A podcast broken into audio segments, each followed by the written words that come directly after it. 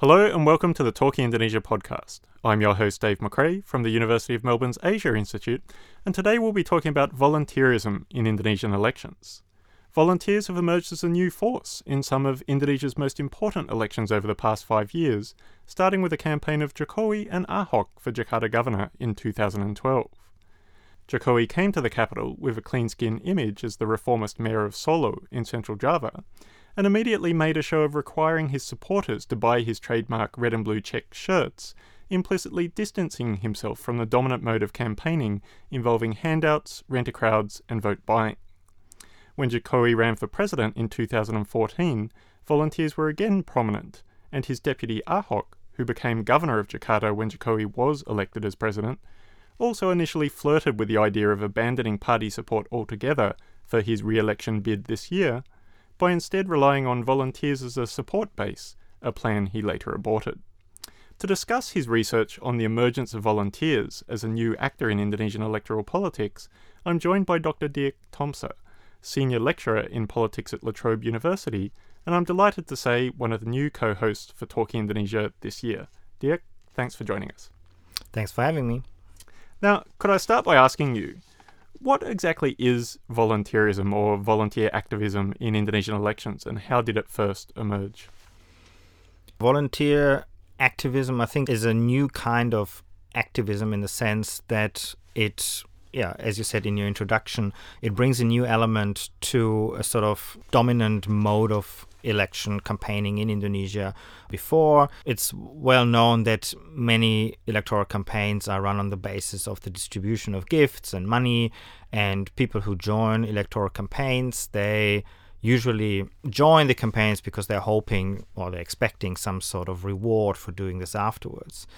So the term relawan that came up, yeah, since 2012, basically, meaning volunteers, meaning volunteers. Thanks. Came up to sort of indicate that there was no implicit expectation of a reward. Who were the volunteers who got involved in that 2012 gubernatorial election? They came from all sorts of walks of life. I should probably say that in that particular election, the volunteers emerged relatively late. Um, the candidates for whom they campaigned, Jokowi and Ahok, they were outsiders in that election. All the polls previously had favored the incumbent at that time, Fauzi Bowo, who was a sort of traditional apparatchik, traditional politician with good networks into the elite. And Jokowi needed a different angle to campaign against him. And so his team, his campaign advisors, um, they devised this strategy which would basically rely on support from the grassroots. So they recruited ordinary folks from the neighborhoods, ojek drivers, warung sellers, to sort of spread the word. And out of this, then people became interested in Jokowi and Ahok. They learned more about Jokowi, who had come from Solo, um, who was not well well known at the time in Jakarta. And so the word spread. People became interested. People thought, "Oh, this is a you know this is a new a breath of fresh air, so to speak, in electoral politics, and then they became involved in that election. And why was Jokowi's campaign able to recruit volunteers in that way to, to spread the word? I think there were a, a number of reasons, but perhaps the, the most prominent ones was that there was a widespread sort of sense of dissatisfaction generally with established politicians. And in Jakarta, you have a large enough pool of people who were willing to actually try to make a difference, to try to make it different and give an outsider a chance. Um, Fauzi was the incumbent, as I said before, he hadn't really achieved much in Jakarta, and yet he was supported in the election by 8 out of 10 parties in the local parliament. So many people thought that if it's this is the kind of traditional campaign, surely Fauzi Bowo will win. But with the support of new grassroots networks, they could try to make a difference. And I guess it was also, perhaps I should add, the broader dynamics at the time. This was not only a Jakarta phenomenon, but also a national phenomenon, that there was widespread dissatisfaction with political parties, with established elites. And Jokowi represented something that could actually trigger engagement. And was Jokowi the only candidate to use volunteers in that election or to have volunteers support him? Or did we see some of the either multiple candidates in the first round or Fauzi Bowo, the incumbent in the runoff against Jokowi and Ahok in the second round, also use volunteers. Well, Fauzi Bowo he pursued a relatively traditional approach based on money and media. He thought, with the advantage of the incumbency and the support of eight parties in parliament, he'd certainly get through. There, there was another candidate in that campaign who tried to build a grassroots um, effort as well. That was uh, Faisal Basri, well known economist. But he lacked the charisma and the, the sort of the simplicity of the message that Jokowi represented. And you mentioned Jokowi's victory in that 2000 election was really something of a surprise. He came as an outsider, defeated an incumbent, when in Jakarta gubernatorial elections, the incumbents almost always win. How important do you think the volunteer movement supporting him was to his victory in 2012?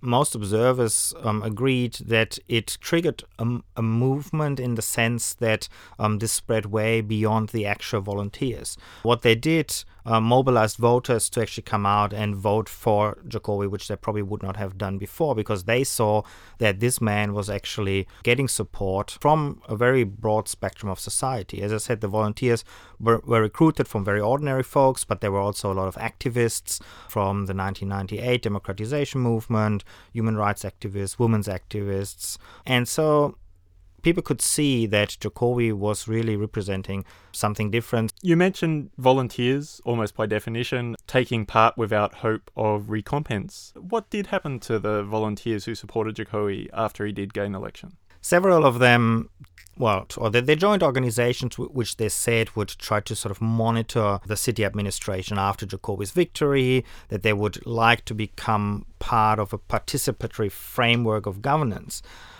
But of course, they soon had to realize that once Jokowi was elected, that practically everything that they had hoped to do was related to budgeting. And if they didn't want to get involved in the kind of traditional transactional politics, that it would be very difficult to actually become part of this participatory framework. So much of the activism then sort of dissipated relatively quickly. But having said that, Jokowi then ran for president just two years later, and many of the activists who were active in 2012 in his Jakarta election then saw an opportunity to use their skills and their experience in the 2014 election and help Jokowi in that campaign again. And if you said they struggled to remain involved in Jakarta politics after the election went past, what was it about the 2014 election in Jokowi that motivated them to mobilize again in support of his candidacy? I think at that time there were some similarities. The general sentiment against established elites was, of course, still there, but this time Jokowi's opponent was slightly different. If Fauzi Bowo in 2012 was a sort of typical representative of this established elite, now in 2014, Jokowi, in his presidential campaign, ran against another candidate who was also attacking the established elites. But this candidate, Prabowo Subianto, he represented a return, in a sense, to old values from the authoritarian period. He was, of course, former general, former son-in-law of former President Suharto, uh, and he actively campaigned for firm, aggressive leadership, perhaps almost authoritarian. Several observers have said that there was a real threat of a return to authoritarianism.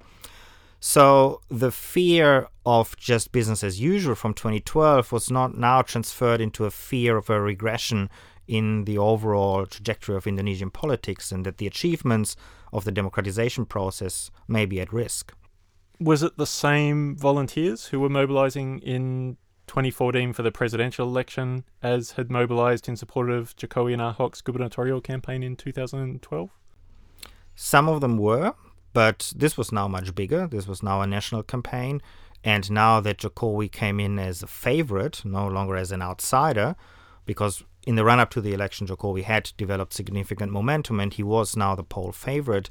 So now the definition of volunteerism became much more blurry. A lot of people joined um, under the banner of Relawan organization, or volunteer organizations when in actual fact they tried to use this as leverage to gain rewards afterwards once again. So even though the label remained the same, the volunteer movement that emerged in 2014 was much broader, much more diffuse, and with much more varying interests among the various groups. And under the Indonesian constitution, presidential candidates are nominated by political parties. And certainly we see the main parties supporting each candidate are very well known at the time. On the Jokowi side, you had the Indonesian Democratic Struggle Party, PDIP. On Prabowo's side, his own personal electoral vehicle, Gerindra, although each had broader coalitions. What about these volunteer organisations? Did some of the larger organisations become household names for voters during the campaign? Yeah, some of the larger organizations during the campaign were quite well known. Um, those were in particular the ones that had good connections to Jakarta, elite and to the media. For example, the National Secretariat for Jokowi, Seknas Jokowi, was quite well known. There was also another group called Projo that was also very well connected. And those two were quite visible during the campaign. But the bigger difference was probably made at the grassroots by the smaller groups uh, who were not that well known, but who were actually very active in mobilizing support.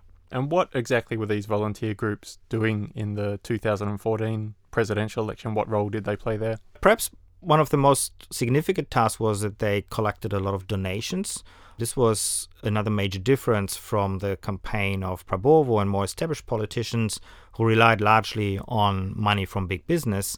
The volunteer organizations and the grassroots they collected a lot of different a lot of small amounts from individual donors, and that was quite new. I guess one of the features that really stood out for me about that 2014 presidential election more than earlier elections in Indonesia was the way that it seemed to become personalized for voters. We saw on social media people putting up avatars on the Jokowi side, I stand on the right side, and so on and so forth, really identifying people in a in a partisan way with each candidate in, in a very visible sense. Do you think the volunteer movement that mobilized in support of Jokowi was part of that increased partisanship at the at the individual level of Indonesians in that election, or are those two different processes? Well, I think they complement each other. Um, there was a conscious effort by the Jokowi campaign to use social media much better than it had previously been done prior to 2012, when he ran for governor in Jakarta, there was hardly any systematic use of social media before, which is somewhat surprising given that Jakarta is known as one of the most media, social media addicted capitals in the world. So, in that sense, there was clearly a clear direction basically from the campaign to make better use of social media. But of course, social media can only work if it does then spread without direction, if people actually pick up on it and do it by themselves. And this is what happened because I think to some extent because the stakes were quite high in the 2014 presidential election because many people even if they did not necessarily have any high opinion of Jokowi, they would not have wanted to vote for Prabowo. So, because it was quite polarized, the stakes were high, and the campaign messages were quite simple, that engaged more and more people to use these kinds of avatars in social media, for example. I mean, we've focused today on Jokowi's use of volunteers. Did we see the Prabowo campaign seek to mobilize volunteers of their own? Well, their campaign was yeah, driven by a very well oiled machine, basically. He had lots of support from very wealthy oligarchs. So the money was distributed in a very systematic way down to the grassroots level as well. But as far as I could tell, most of the people who got involved there did it less out of conviction, perhaps a small percentage as well, but not to the extent that it happened in the Jokowi campaign. In the Prabowo campaign, you saw much more engagement in the campaign, because either they were paid for it or because they were expecting to get some kind of reward afterwards. So Jokowi, of course, did go on to win the election, and you mentioned some of these volunteer groups entered the race essentially with the idea that Jokowi was the front runner and there would be opportunities to seek positions in the administration afterwards. Did we see that type of bargaining occurring either in the lead up to the election or, or afterwards? Yes, we did. But Jokowi, I think, was relatively smart in disguising that and hiding that from the public. But it did happen, and um, several appointments that were made after his victory were reported in the media. But it didn't really do too much damage. Um, a little bit, but I think more damaging was his subsequent relations during uh, with the party, with the PDIP in the cabinet uh, process. But directly from the volunteers, what you did see was appointments, especially to state-owned enterprises, to leading positions there, and that was yeah, quite deliberately targeted by some of the more formal volunteer groups. I guess in taking up those sort of positions, to some degree, you could imagine political parties seeing this as volunteers treading on their toes in terms of impinging on a domain that political parties would seek to dominate. Have we seen out of the involvement of volunteer movements in elections over the past five years a growing friction with political parties? Well, we saw the friction in 2014 quite clearly. The formal party affiliated campaign um, wasn't very active. There was not unanimous support for Jokowi within PDIP, and so engagement in the campaign was relatively limited. Uh, so some people have said that the volunteers became a kind of substitute for party support for Jokowi. And the parties would not have liked this. So the volunteer movement, I think what it did was for parties to rethink their strategies for elections, at least for the bigger elections in the future. Um, they will want to regain some of the ground that they lost. And so, if they support a candidate, that they will have to think very carefully in how they frame their support for this candidate in an election and how they deal with the kind of other activism that emerges outside the party structures. Could you explain a bit more specifically what the parties would do in response to those volunteer movements? I think they would want to, well, to co opt them better, to integrate them better into the formal campaigns. So we saw that, for example, in the Jakarta election that is held now this year, that the the incumbent candidate who was leading in the polls for a long time was toying with the idea, publicly at least, um, of running as an independent based entirely on volunteer support. There were several groups out there supporting Ahok, the incumbent candidate, um, in the run up to the election. Um, the most prominent was called Teman Ahok, the Friends of Ahok and they were collecting signature to su- signatures to support an independent candidature. I think the parties at that time were really a bit frazzled by this support and by Ahok publicly toying with the idea. There was a bit of talk about that parties were increasingly being marginalized now actively by politicians. I think for the future now, they will want to be become more proactive in sort of trying to get the candidates back on board again.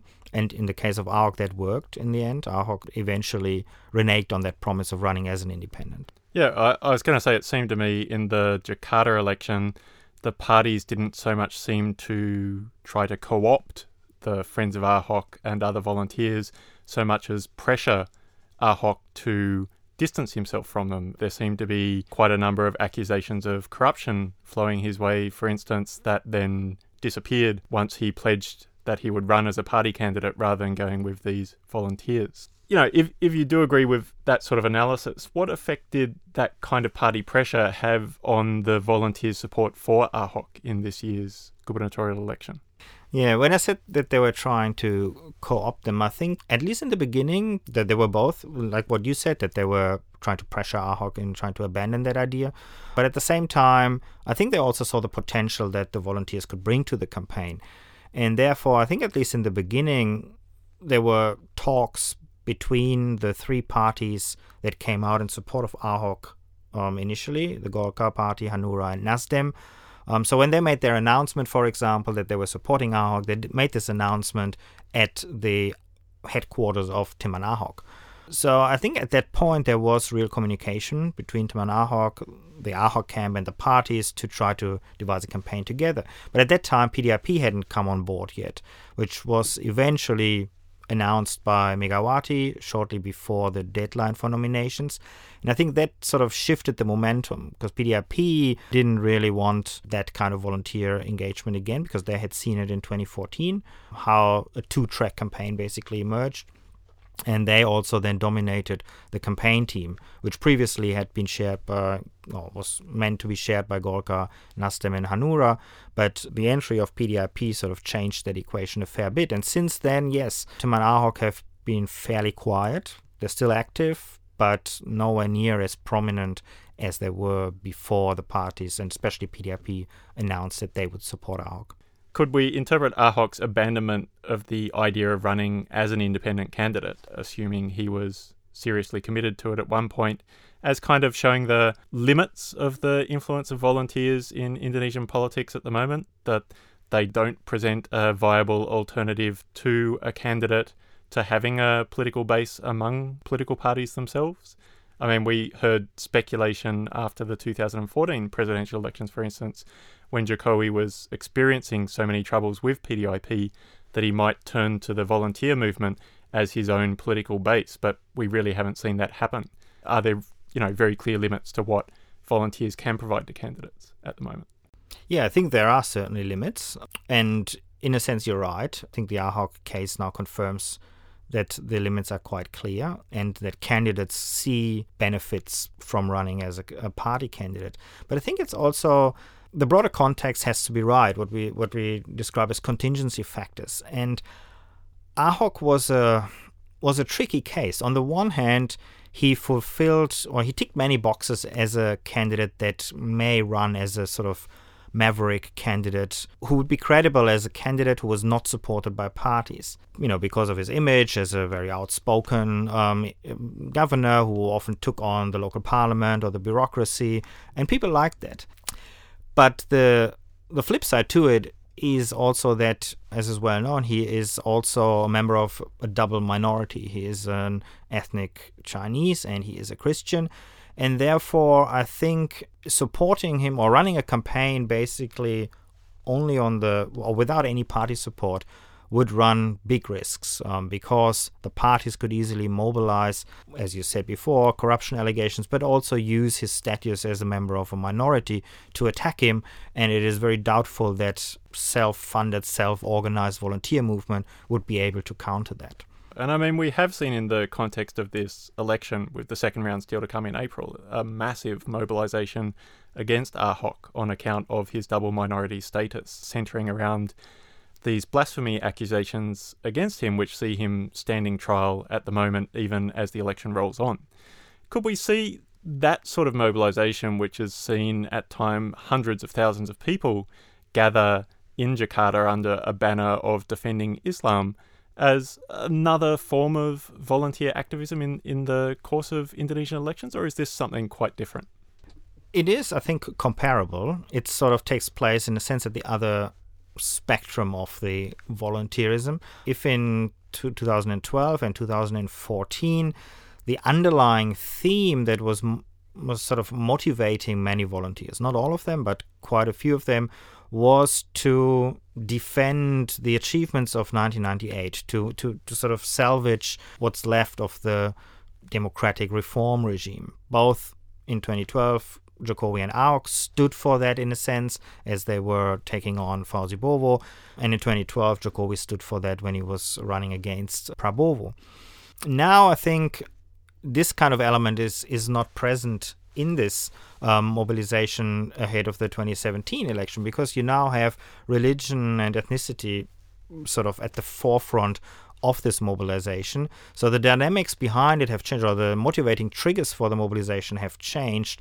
And it's also another question of how many of these people who turned up at the rallies can be classified as volunteers. I think a lot, a lot are sort of yeah, mobilized through the usual means of providing funds through big money, whereas others joined because out of solidarity, out of a religious cause.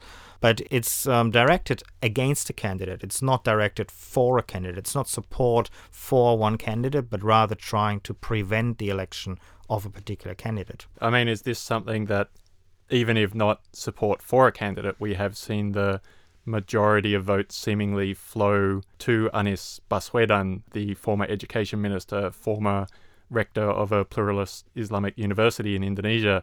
He seems to have cornered the conservative Muslim vote in the Jakarta election. Is there the potential in that mobilization against Ahok tied to this blasphemy case for Anies Baswedan now to recruit those people as volunteers in service of his campaign, do you think?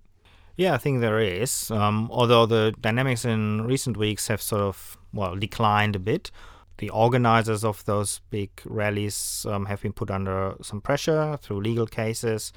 So I'm not sure if this kind of huge mobilization can still be re- relied upon by Anies Baswedan, but he will certainly try to tap into this, and there is still potential. And I think the last big mobilization was still attended by several hundreds of thousands of people. I think maybe 300,000 or so at the last rally. Not as many as previously, but there's still certainly a large pool of people that Anies can use in his upcoming campaign. zooming back out to the kind of broader effects on the political system, you mentioned for candidates, there's still an advantage in having the support of political parties, even if these volunteers can contribute support. What about for the volunteers themselves? Has mobilising in this way opened new avenues of access to political representation or influence on policy making in Indonesia, or has the influence really been limited simply to supporting the electoral prospects of a particular candidate? Yeah, to a large extent, it's been limited to the latter, as in to supporting a candidate up to the point that they get elected. In the case of Jokowi, that worked out. He won both elections. Afterwards, as I said, access to actual policymaking has been very limited. Some initiatives have been there to become part of this, especially in 2012 um, in Jakarta, but at the national level, that's obviously very difficult. And there we've seen pretty much a return to politics as usual. Um, that's why I think it's more accurate to describe this as electoral movements that basically end once a candidate is being elected. And then most people f- after that sort of step back and watch what their candidate does, but they're no longer as active or as involved as they were before. I guess if we talk about these volunteers as electoral movements, is it only for your capital city elections, the Jakarta gubernatorial elections, the presidential election, or has this become a broader phenomenon across Indonesia?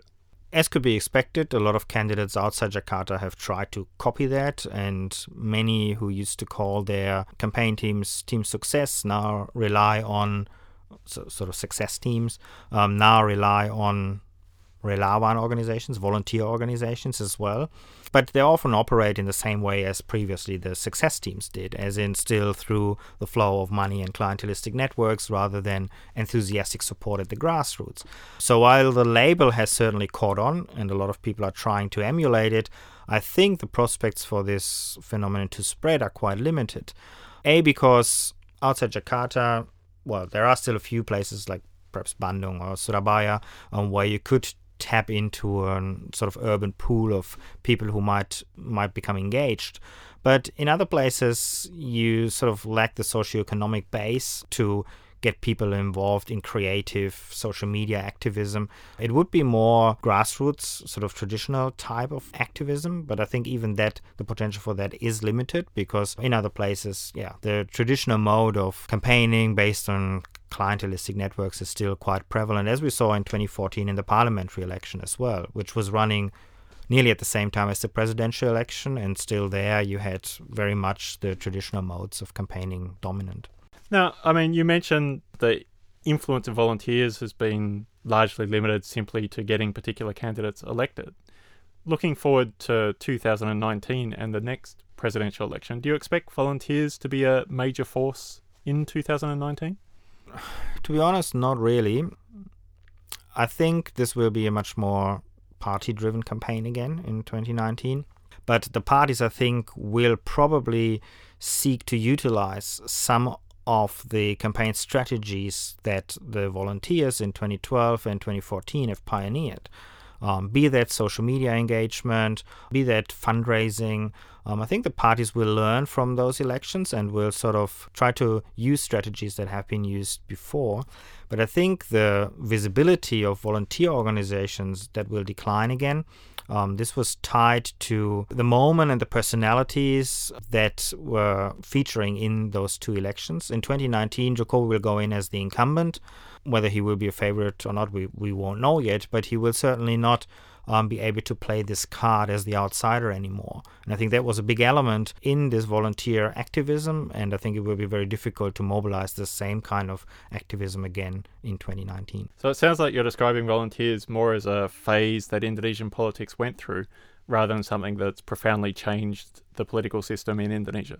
Yeah, that's right. It hasn't profoundly changed the political system, but I think what it has changed or will change in the future is, as I said, the, the modes of campaigning during elections. They will change.